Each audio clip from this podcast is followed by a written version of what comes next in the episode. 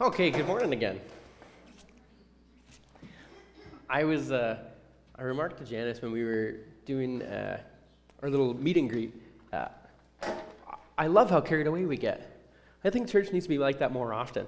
You know, the, the, the raucousness of having to call people back together so we can pray. I love that because uh, that's what church was when Jesus was around. They got accused of being a bunch of rowdy rebels all the time, and I love that. So I love seeing people smiling and greeting one another. What a beautiful thing. I'm going to start with an, a quick announcement that I completely forgot. Uh, tonight at 7. 6.30 i was almost tonight at 6.30 uh, the uh, it's faith orphans is coming and there will be prayer and etc as well ask fred ask fred ask fred but tonight at 6.30 our, uh, our, our, our uh, once a month sunday night gathering is happening so if you want more details ask fred but faith orphans is coming and i know they're here to share and i don't have all the rest of the details it is in the back of your bulletin it kind of got thrown on the backside i just wanted to make sure we highlighted that uh, if you looked in your bulletin, you saw the title of my sermon, and uh, I didn't put it on the church sign. Admittedly, I kind of forgot, but I kind of also waited. Uh, because the title of the sermon is that missions isn't a thing. And I thought if I put that on the front of the, uh, the church, we might have some other churches showing up with pitchforks in their hands. Uh, and, and I made it that title on purpose to inspire some thought and some thought provoking, uh, even perhaps anger if you'd like. That's excellent. Uh, and I'm going to start with a very bold statement. Uh, and it's okay if you don't like the statement uh, because I didn't make it up, so you can't get mad at me. Uh, it's from someone who's much smarter, much more educated, much wiser, a better theologian, older, so you can get mad at this person. the statement is that every Christian is either a missionary or an impostor. that's a bold statement. I said that at the, uh, the gathering of the youth pastors that I get together with. We pray together every other week and, and we plan and we support one another. And I said, I'm being invited to speak uh, at their gathering. And they said, What are you going to speak on? And I said, Missions. And I'm going to preach on something that I'm preaching on this week at my church. And I said, Every Christian is either a missionary or an impostor. And I thought these youth pastors were going to just tell me, mm, We don't want you to speak anymore. Because that's heavy. And if you let that sink in, that's a very, uh, that denotes a response from us. Now, it's a quote from someone perhaps you've heard of. Uh, their name is uh, Charles Spurgeon, very heavy theologian. If you've ever tried to read Spurgeon, it is dry and very hard to read, but it is some of the most beautiful writings if you can get through it. Uh, under Spurgeon, thousands and thousands of people uh, came to Christ under his preaching and his ministry. He's, uh, he's accredited with leading the very first uh, mega church uh, in England. He, that, that credit goes to him. They would have called his church the first mega church. Uh, it's estimated that over the course of his life, he preached to over 10 million different people because he was such a great preacher and a great theologian, and he made the gospel easy to understand. So, if he was so great, why would he say something so controversial? Why would he say something so bold, so heavy, so convicting? Is, is he saying for, to, be, to be a real Christian, to be a, a real Christian, uh, you need to pack up all your bags, you need to sell all the rest of your stuff that doesn't fit in bags, and you need to buy a plane ticket to somewhere, let's say Africa. You need to go to somewhere in Africa where all the missionaries go. Uh, you need to go there and you need to build some schools or some wells. And if you don't do that, you're not a Christian. Is that what Spurgeon is saying? Because that's what we think of when we think of a missionary, don't we? I grew up in church and uh, I went to church pretty much every week. And every once in a while, we had the missionaries come. The missionary was visiting.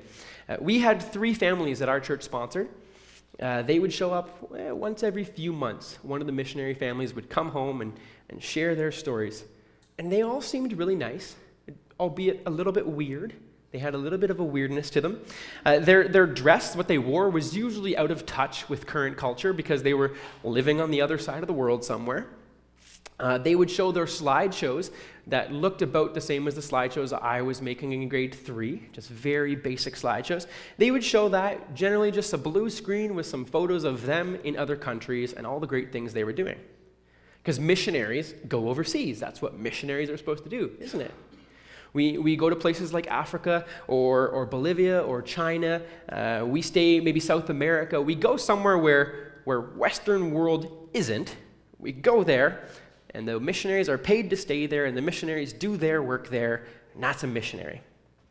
Basically, when I was growing up, I thought the rest of us were a bunch of losers, uh, working normal jobs here at home.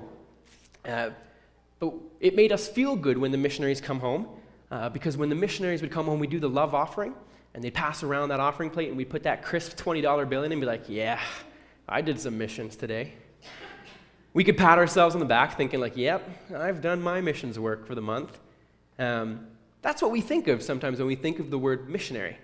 Uh, my father is the other side. Perhaps you don't think of missionaries when you think of that. You think of something more, uh, more cynical. Perhaps you're a little bit more cynical when you hear the word missionary, uh, and you think of something more like this video I'm going to show. Hi guys, Quinn and Kylie here. We are so excited to announce our next trip. It's a mission trip. Our next mission trip, we are gonna serve humbly the scuba instructors here in Aruba. We're so honored. So honored. A lot of you guys have asked, why Aruba? Yeah, we actually came here on our honeymoon. Yeah, and we were out on the pier having the sunset dinner. I was about to pick up the lobster and dip it in the butter, and we So just good. looked at each other and we just felt like God had called us for, such, a time, as this. We've had so many God moments You while being not here. believe- the Cabana Boys. Oh, the golf caddy. yeah, the parasail guys. I had a heart-to-heart conversation with the guy I rent the jet skis Oh, from. babe, I want to hear about that. So good. When when moments like that, we just know that we're here for a purpose. Yeah, for but sure. We can relate to missionaries all over the world when we say it hasn't been without its share of persecution.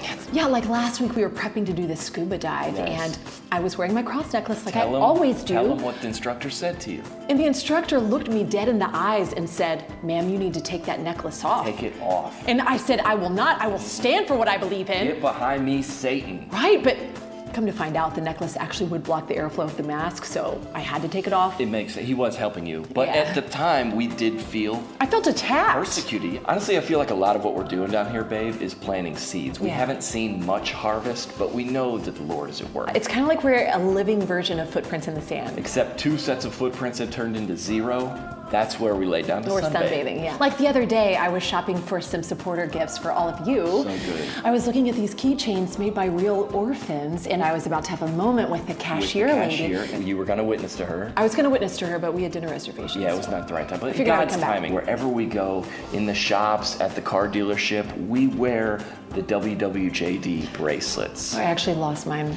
Anyway, we just want to ask that you would partner with us and invest with us here in Aruba long term. Long term, but really for only three months because after that it's rainy season and my hair gets frizzy, so. Okay, we feel like maybe after the three months, God is maybe going to transition us out of Aruba. Don't spoil it. And we're going to be witnessing to the wine connoisseurs and vineyard owners of Tuscany. But that's another video and That's another outfit. Yeah, I haven't totally even finished my. Pinterest board. We need to be here and now. We, I talked with our accountant. All we need is $10,000 a month. Basically, what we're uh, saying is that we want to ask you for prayer. Well, pray that God would ask you to give us your money. It's so easy to give. We just ask if you think about us in prayer after you've given, just ask that we would daily pick up our cross. Yeah. Just- Oh, room service. You know what I'm saying? Just, it's No, not. I said extra caviar. No, fix that. Where's the prosecco? What am I supposed to drink? Cut this part. No, get out.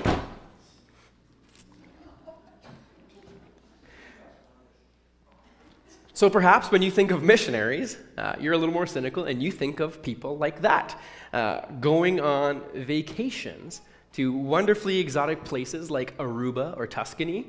Uh, I, I would love if God called me to go to Aruba for, to witness to the scuba divers. Um, but for many of us, if I say the word missions or missionary, that's what we think of. We either think of this uh, person who has been called to live on the other side of the world, perhaps a little bit weird, some exotic country giving everything up, or we think of this vacationing missionary. But for Spurgeon and for many other theologians of his time, to be a missionary and to be a Christian are one and the same. They're the exact same thing. To be a Christian means that you live as a missionary 100% of the time that you're alive. It means whether you live here in Cambridge and Kitchener Waterloo, or whether you said somewhere like Bolivia or Bulgaria or somewhere else across the world, you live your life the same in either place. To be a missionary and to be a Christian were the same for these great theologians because they believe that we are all missionaries. They believe that we are all called to live our lives on mission 100% of the time. If you look at the scriptures, Jesus was a missionary. Uh, at least 39 times in just the Gospel of John, he refers to himself as being sent. He says, I'm sent. He left heaven, he left his family, he left the culture that he knew, that he was born and raised in, to come to earth and to come and save you and to come and save me. And it doesn't just stop with Jesus calling himself a missionary or saying that he was sent. He says that we are also sent. He says every single person is sent. You'd expect a sermon about missions to be preached from one of the more famous uh, sections of Scripture, perhaps uh, at the very end of the Gospels, the Great Commission, right? Perhaps something about the Great Commission, on how we are to go out into the world and, and to baptize and to teach and obey. Uh, and that would make a great sermon, absolutely. That would be a great passage to preach upon. And I've preached on that before, but today I picked something much simpler, much easier to understand much less prone to confusion uh, or contextualization. A section of Scripture that we are less likely to say, well, that doesn't apply to me, that only applies to those. A section of Scripture that we can say applies to every single person. I'm going to use a verse that makes it clear that Jesus is speaking to you and to me. And it's one verse. It's John 17, verse 18. And it says, As you sent me into the world, so I have sent them into the world. And he's speaking about all of us. To be a Christian, therefore, means to be sent. It means you are sent. There's no such thing as an unsent Christian. We are all sent. This verse sums it up so easily to understand, so nicely. Jesus says, I'm sent, and, and if I'm sent, likewise, you are sent. That's how it works. He tells us that's how. And we're going to discuss today the who, the what, the where, and the why. It is so important to remember that we are all sent, and there is no such thing as not being sent if you call yourself a Christian. So we'll talk with the, the what. The what is our mission field. So if, if we believe that we are all sent, uh, if we are all called to be missionaries all the time, to live our lives on mission 100% of the time, that's awesome. That's great. That's exciting. But where? What's our mission field? Am I asking everyone here to pack up everything they own, sell all their things, and buy a tiny house or, or buy an RV that you can travel around? Or am I asking us, if we're all missionaries, to actually get on a plane and all of you go somewhere else and we'll sell the church? Go somewhere else and we'll be a missionary? Well, not exactly. But I am saying that if any point in your life you feel called to sell all your things and move somewhere else, do it. Give it all up and go. Absolutely go for that. What I'm saying, though, is that for the most part, that's not where we are all called to go. So, what is your mission field then if it's not to go overseas or not to go somewhere else exotic? Well, we each have a different and unique mission field. Uh, some of us, I'm going to say sometimes, we are very blind. Myself, I'm a very blind person. Sometimes I'll pray for things for months and it's right in front of my face and I don't see it. And sometimes that's what our mission field is like. Sometimes our mission field is right in front of our faces, and we're clueless. We just don't see it. We live like uh, there's a story that my dad used to tell me, uh, sorry, my grandfather used to tell me, uh, of an, an old lady whose town was flooding. So her town is flooding, and the government has said, You all need to leave, town's flooding. The waters are coming in, and so people start packing up. Uh, but this little old lady, she prays. She says, uh, No, you know, God, you saved me.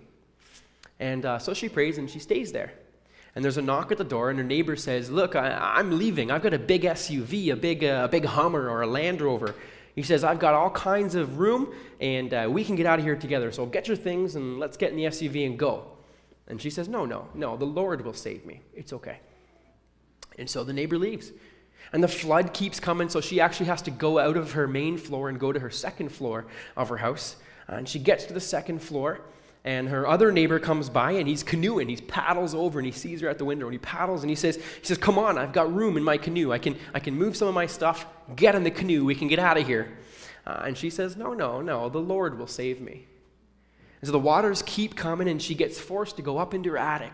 So she gets in her attic and uh, she's hiding in her attic. And, and, as she's there, a neighbor across the street comes ripping by on his speedboat, a big old power boat. And he says, Get in, we got to get out of here. The floods are so high. And again, the little old lady says, No, no, the Lord will save me.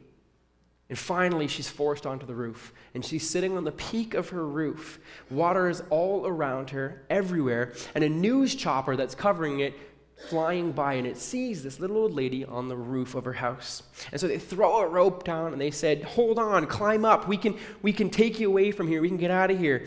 And she says, "No, the Lord will save me." And the waters keep coming, and she drowns. And she gets to heaven and she sees God and she says, uh, God, I prayed for you to save me. Why didn't you save me? And he says, I tried four separate times. And sometimes we're like that, aren't we?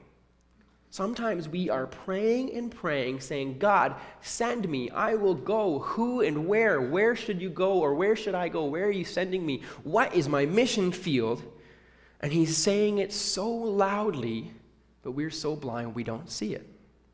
And so I'll help because this is a very easy question to understand and to answer. Uh, I'm going to rephrase it for you. And I'm going to say, people, where do you spend the majority of your time? Where do you spend your days? Where do you spend your evenings? Where do you spend your weekends or your holidays? The answer is different for all of us. Some of us have nine to five jobs. Some of us are active in the community centers.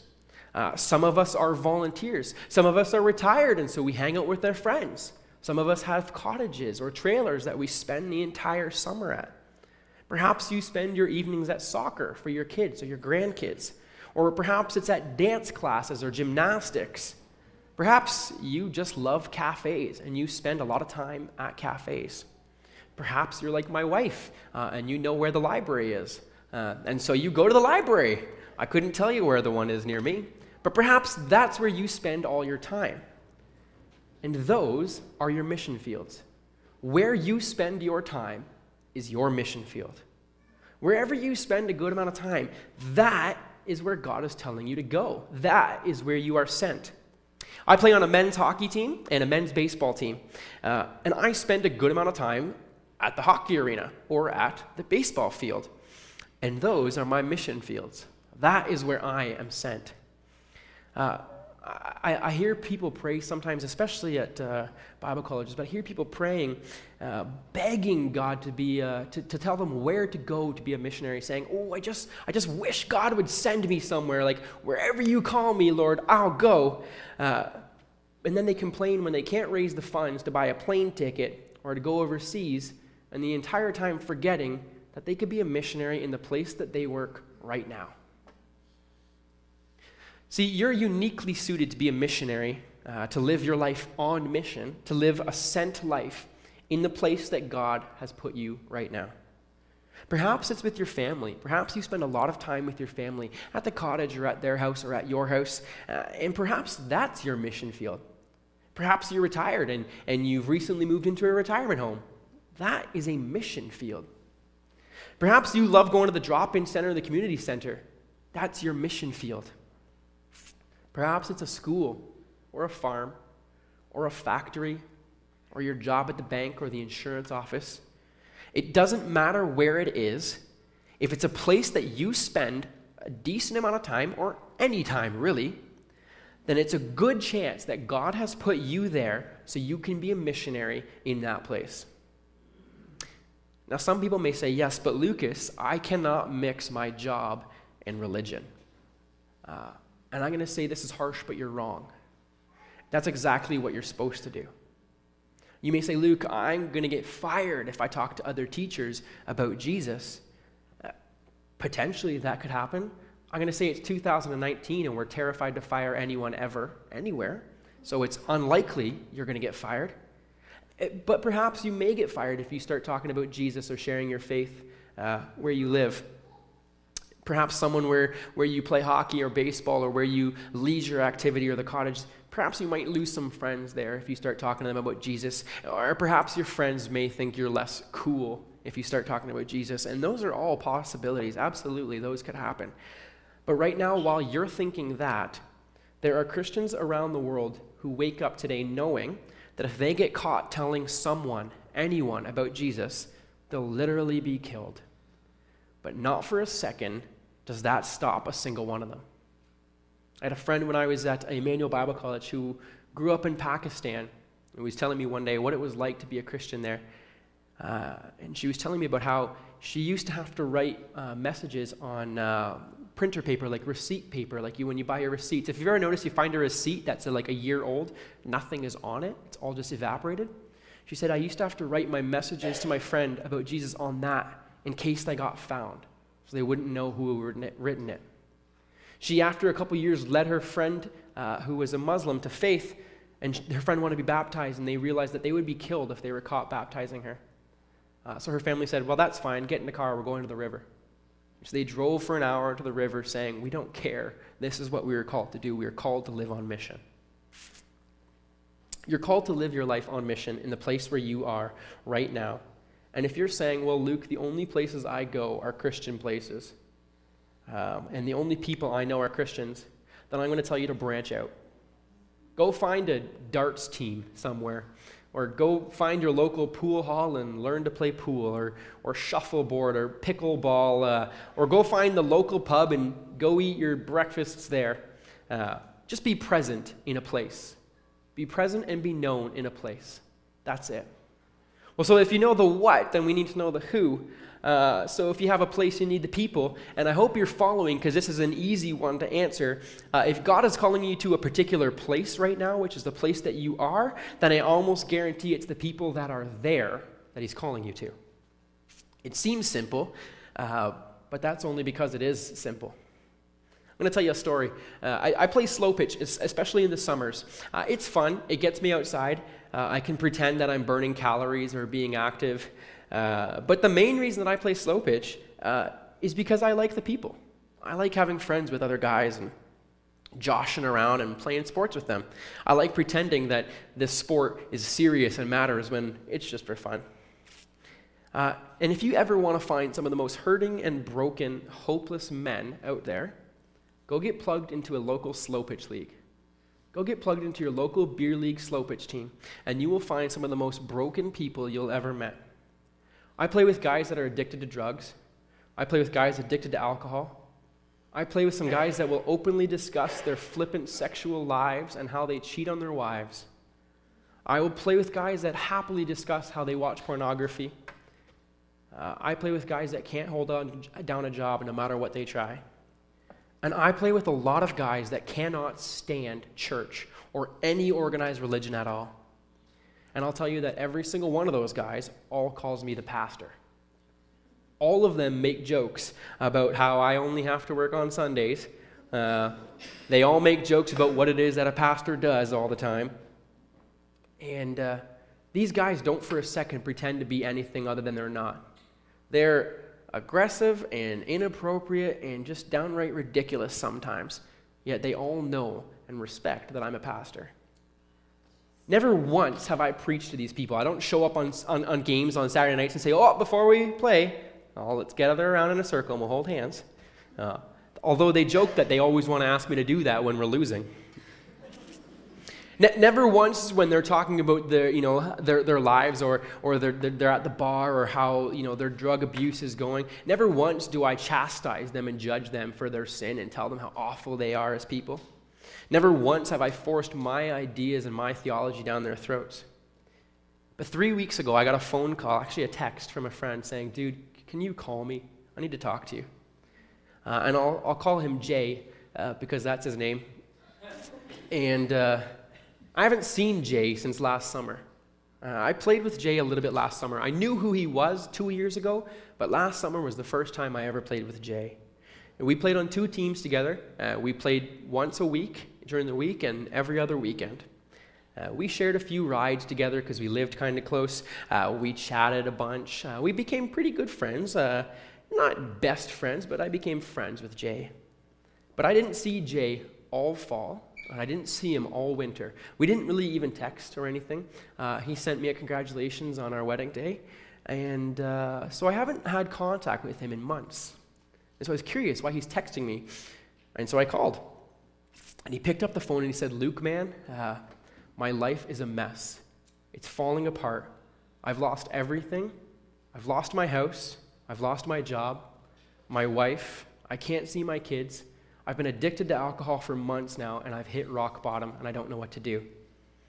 And he continued on and he kept talking to me and he said, And I don't know why, Luke, but I woke up this morning and I just felt something or someone was saying, You need to call Luke. And he said, It hit me that I needed to call you because I know you're a pastor and I just need someone to talk to. And we talked for hours. I was driving the first time he called, and so I parked on the side of the road and we talked for hours. We shared multiple phone conversations over the next week. The reason Jay called me was not because I tried to force my theology down his throat. The reason he called me is because we played baseball together. He knew I was a pastor, and he knew that I loved him no matter his horrible life choices. He knew that I was a Christian, and he also knew that never once did I judge him or make him feel like he was less than me. I never condemned him or looked down upon him. He felt exa- accepted exactly how he was, and he knew that I would call him friend no matter what life choices he made. And now, when he hit rock bottom, he reached out to someone who he felt genuinely cared. We talked, uh, we prayed, and Jay has been praying every single night since our first conversation on his own. Uh, last night, as I was sitting and I was preparing, uh, I, I was writing this, or, or Friday night, night, I just said, I need to touch base with Jay. I haven't talked to him in a few days. And so I texted him. I said, "Hey Jay, how's things going, man? How, how's your last you know couple days been? We haven't chatted." And he said, "Luke, I'm so excited. I just left court, uh, and I'm allowed to go home to see my wife. I'm allowed to see my kids again. I've been in AA for the last week, uh, and uh, I have a job for me coming out once I'm done my AA." And all of this came about because I play slow pitch on Wednesday night, and because that team knows me as the pastor and I'm down to share a beer with them sometimes after the game. Those are the people that I'm called to. In the place where you are called, in the place where you spend your time, those are the people that you are sent to right now. The ones you work with, the ones you play with, the ones you leisure and cottage with, those are the people that Jesus is calling you and sending you to go. We don't have to shove the gospel down their throats. We don't have to force Jesus into every single conversation that we have. We just have to be a people that genuinely love others. We have to be a people that genuinely want to serve people. We want to have we want to be a people that genuinely just want to be their friends, to care for them. I didn't do a lot in this situation with Jay. I just saw that my place on the baseball team was to be the pastor guy and to live my life on mission. And God did all the rest. Because people aren't stupid, are they? they? They're not stupid. They know when we have a hidden agenda. When we're just friends with them because we want to try to convince them to come to church, they sense that. They know it. When we try to serve them in a way that's sneaky because we expect something back, they know that. They see right through it. They know when we're not being honest with our intentions. So just be sent. Be sent to the people that you have in your lives right now. For some of your friends and your family, it may take years of you being sent to them. For some, it may take months, but just be genuine, be loving, be kind, be caring for those people, and be praying for those people that God has already placed in your life today. And what does this mean practically? How do we, how do, we do it then? Uh, does this mean that we should all go out and head to the Christian bookstore and buy up all the bumper stickers that they have and put them on the back of our, uh, our vans like this? Um, does that mean we should buy all the great Christian sayings that we can? And whenever we see a Christian t shirt, we should buy that and exclusively wear Christian t shirts with Christian sayings on them all the time? Should we be the kind of people that only listen to Christian music 100% of the time, and if we're giving someone a ride, force them to listen to our favorite Christian songs? Um, should we be the kind of Christian that only ever watches Christian movies, never anything secular, no matter what? Um, because anything secular is in the world and we would never go there? Uh, Absolutely not. Absolutely not. John 17, 15, three verses before what I'm talking about when it says, I'm sent and so you're sent too. Jesus says, I don't ask you to take them out of the world, but I ask you to keep them from the evil one. See, he's not saying to run away from the world. He's not saying to hide from anything non Christian because anything non Christian is horrible. He's not saying don't go to Blue Jays games because they serve beer there. He's not saying you better not see that new Marvel Avengers movie because there's a killing in that. He's not saying on Saturday nights you can't go play hockey because everyone you play with is not a Christian. Rather, he's saying he wants you to do all those things. He wants you to be in the world. We have to be in the world. How do we reach the people if we're outside of the world and they're all over here? What Jesus is saying here is, I want you to be in the world, but I'm going to pray that God would keep you from the evil one while you're there. In my third year at Emmanuel Bible College, I remember sitting with someone in the lounge, uh, and I was talking about how cool it was that Obama uh, was reelected. I was like, wow, this is pretty cool. Like, America is a pretty cool place right now. And I talked about how intense the election was and, and how, how fierce things got. And I remember a young first year student turning and saying, What do you mean? What happened? She had no idea that an election was happening in the States. Now, we all know that when America has having an election, the rest of the world is somehow involved. We all know what's going on in America all the time. She had never ventured off campus in her entire first semester. But not only has she never left campus, and if you've been to Emmanuel Bible College, you know the campus is smaller than the plot of land we have here at Avenue Road. She'd never ventured off campus, ever once. And not only that, she decided that she was going to cut out Facebook because uh, Facebook had things that were worldly on it. She couldn't be a part of that. And she also said that I'm not going to watch TV because there could be non Christian things on there. She pulled herself out of the world. And Jesus is saying the exact opposite. He's saying, You need to be in the world. You're not of the world, but that's where the people are. And you have to be there if you want to reach them. I've often found as Christians, we're so absolutely afraid of anything that could be considered worldly. So we run from everything. Uh, I know lots of Christians who will never use Instagram or Facebook because there are things on, on those sites that they say, oh, I don't want to see that. That would be inappropriate. I, I couldn't see those. Well, that's like saying, I won't read books because some people write books with sex in them, so I'll never read a book. It's ludicrous. It's like saying, I'm not going to swim in your pool because uh, there are sharks in the ocean, so I don't want to be a part of water. It's ridiculous. The Lord is saying you have to be in the world to reach the people that are there. To reach people, we have to be among them, and there's no way to get around it. And Jesus recognized that that means we will be behind enemy lines we will be confronted with hard things. We will be confronted with risks and temptations associated with being behind enemy lines. And that's why Jesus prays for us, saying, You have to be there, but I'm going to pray that the evil one won't touch you. And why does it matter then? Why is this important? Why should we live lives on mission? Because this is the primary means that the gospel is sent. The idea of living on mission is what led to the early church having so many disciples so quickly. Everyone in the early church believed that they were supposed to live their lives as a missionary 100% of the time. And so they lived their lives in whatever they did with whoever they saw on mission. And the church exploded because of that. Michael Green says it well in his book, Evangelism in the Early Church. He says early Christianity's explosive growth was in reality a feat accomplished by a means of lots and lots of informal missionaries. Timothy Keller says a similar thing in Center Church. He says, not only the apostles, but every single Christian, every single one did evangelism. They did so endlessly. Numerous passages indicate that every single Christian was expected to evangelize, expected to follow up, expected to nurture, expected to teach people the word.